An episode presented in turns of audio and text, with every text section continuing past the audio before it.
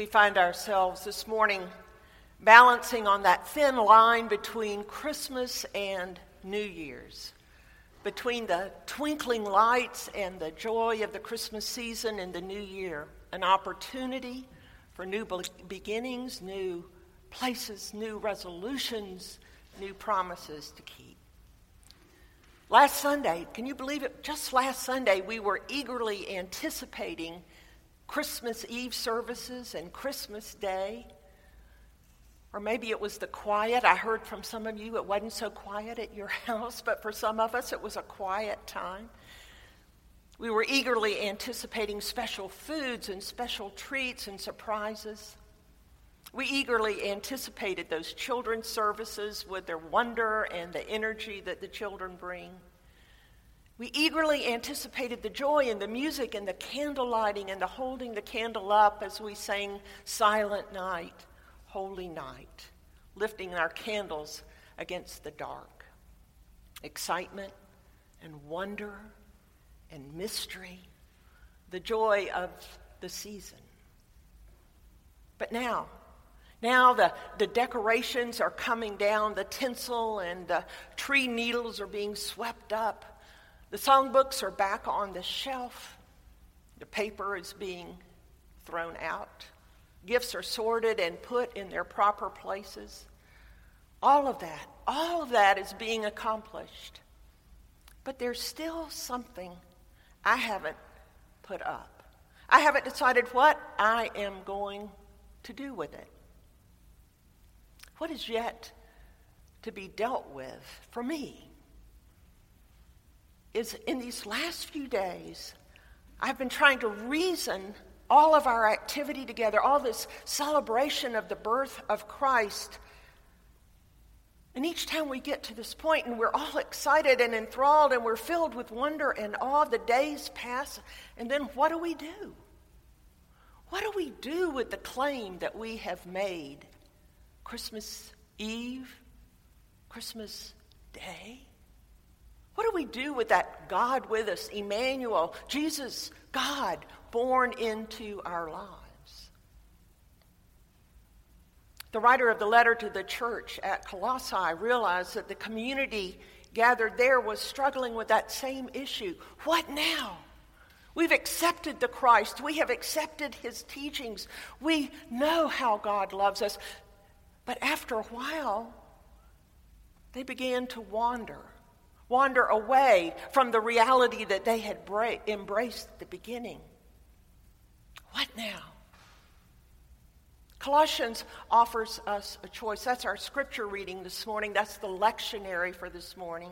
As we stand in this thin line place between Christmas and New Year's, listen to what the God of new beginnings, the God of life over death, the God of our creation and all creation, might offer to us on this new year a resolution of what's next for us, for me, for all of us together. Listen for God's word for you this day and for all of us. As God's chosen ones, holy and beloved, clothe yourselves with compassion, kindness, humility, meekness, and patience. Bear with one another, and if anyone has a complaint against another, forgive each other, just as the Lord has forgiven you. So you also must forgive. And above all, above all, clothe yourselves with love, which binds everything together in perfect harmony. And let the peace of Christ rule in your hearts, to which indeed you were called in the one body, and be thankful. Let the word of Christ dwell in you richly. Teach and admonish one another in all wisdom, and with gratitude in your hearts, sing psalms, hymns, spiritual songs to God. I think you could even use a horn for the New Year's Eve. And whatever you do, in word or deed, do everything in the name of the Lord Jesus, giving thanks to God the Father through him. This is the word of our Lord. Thanks be to God. You, this season just gives us a time to be out and about, doesn't it? There are special Christmas events at the church. There are family gatherings, special gatherings that you have in your neighborhood or with friends where you live, parties.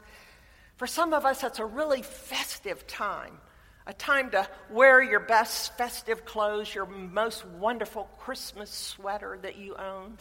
Um, and so a lot of us will say, well, what are you going to wear to this event? Or what are you wearing to that event?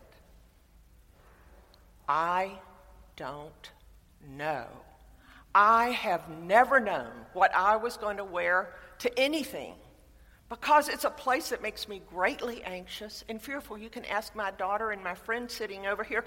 It just drives me nuts. I don't want to know what I'm going to wear because I don't know what I'm going to wear and it makes me so nervous.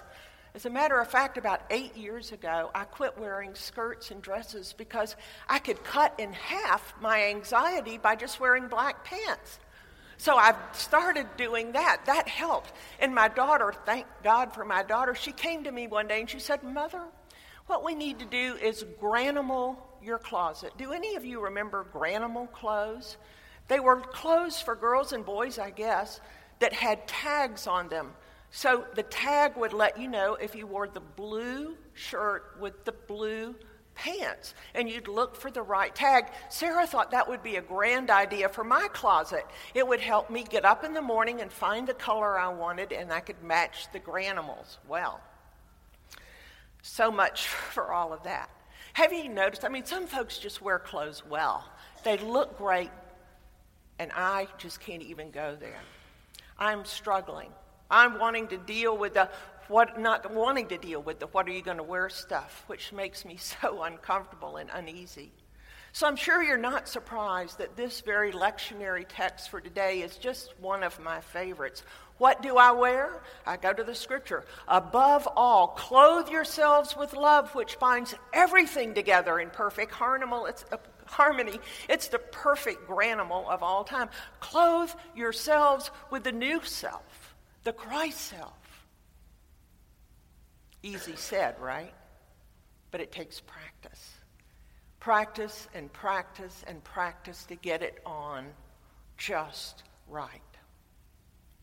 The letter to those gathering in Colossae, I believe, is forming a new beginning in Christ for those who have embraced that life of Christ and have begun to wander from its core. The image in our text today, if you caught it, is baptismal.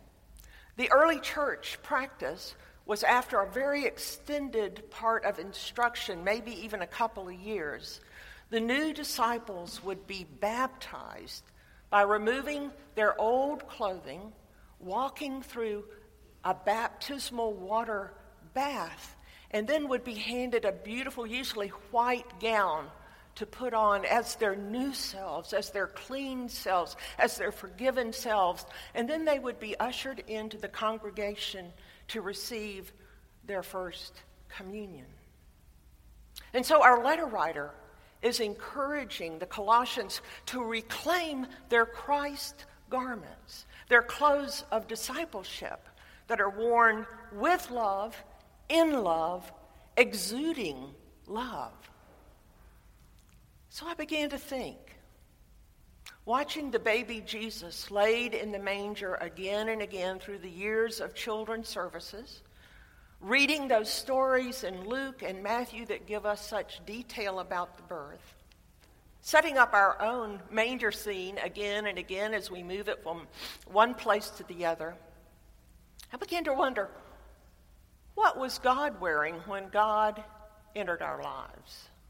Think about it creator of the multiverse, they call it now, not the universe, there are many of them, of the stars and heavens, of birds singing in the delicate wings of butterflies, the creator of our complex minds and bodies and lives. That one. That one appears for the first time not in a grand robe with a mighty crown in a court of millions but chose to come as a newborn baby. Vulnerable, helpless, in a manger with the smell of animals all around, in swaddling clothes, cloth probably borrowed from someone. When God made God's first appearance, appearance among us, God came in awkward form. God put on the clothes of a baby, a baby vulnerable and needy. Wise kings, lowly shepherds, the angels of heaven all came to see. They were drawn to this place, this animal stall. What would I wear? What should we wear?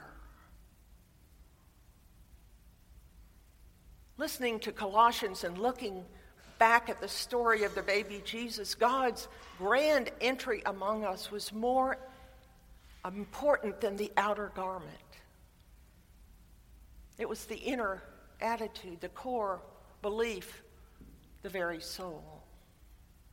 In Colossians, what we have is God's primary wardrobe for each of us, available in all sizes, shapes, colors, dispositions, available for delivery right now, better than Amazon, right now. No postage, no delivery charge. Right now, your wardrobe for the rest of your life. A preacher friend of mine tells this story the great theologian in the 20th century, Paul Tillich, participated in the Second World War. And he tells of a woman he met who was a diplomat's daughter. She had all the privileges that one might expect from a diplomat. She left all of that. She left all of that to come and work among the troops who had been wounded, many who were dying. Tillich said it didn't matter to her what side of the war they were on. If they were wounded, she was there to help them. She stayed with them during the night. She held their hands as they died. Her smile, her warmth, helped them deal with the terrible situation in which they found themselves. Tillich said they never talked about their faith. It wasn't necessary, he said, because God who is love, was abiding in her, and she was abiding in God. That was crystal clear for everyone to see, Tillich said. She didn't need to talk about God because she was wearing the very dress of God's love.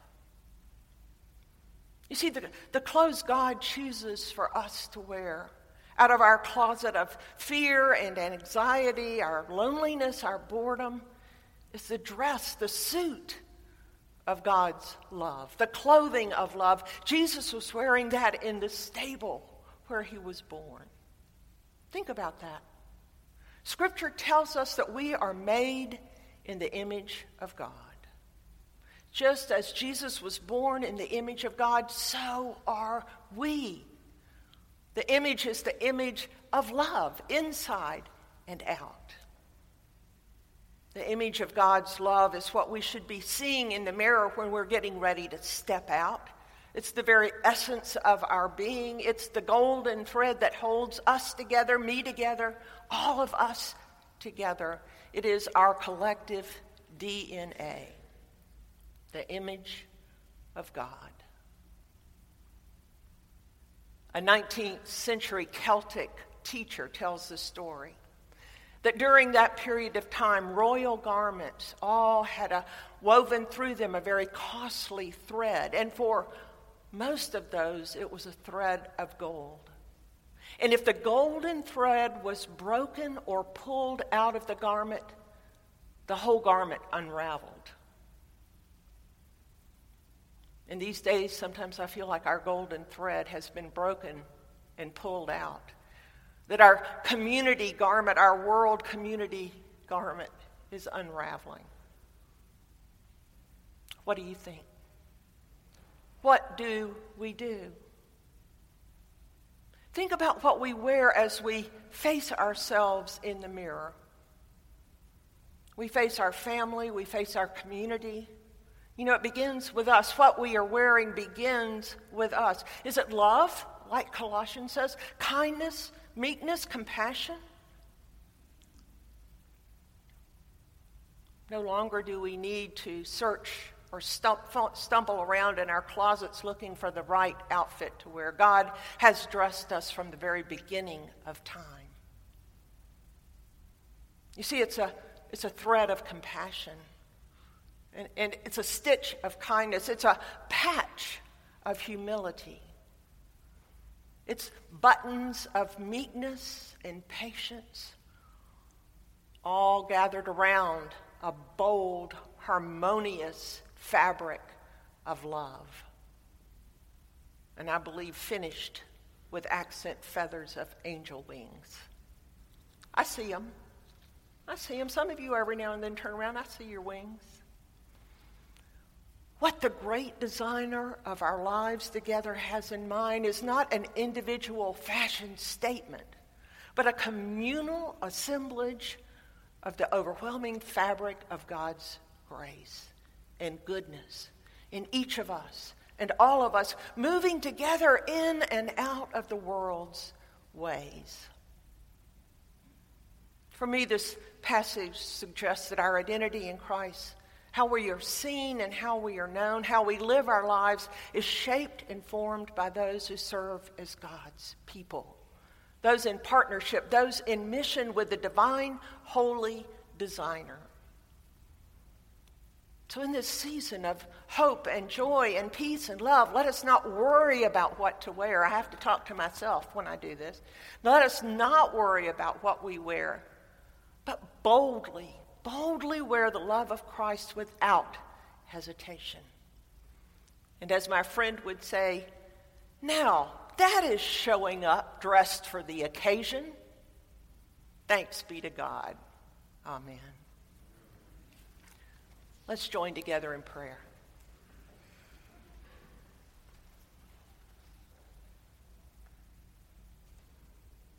Gracious and loving God, standing here between the birth of your Son, our Christ, and our hopes of a new year, we pray believing that you will rekindle hope where it has been lost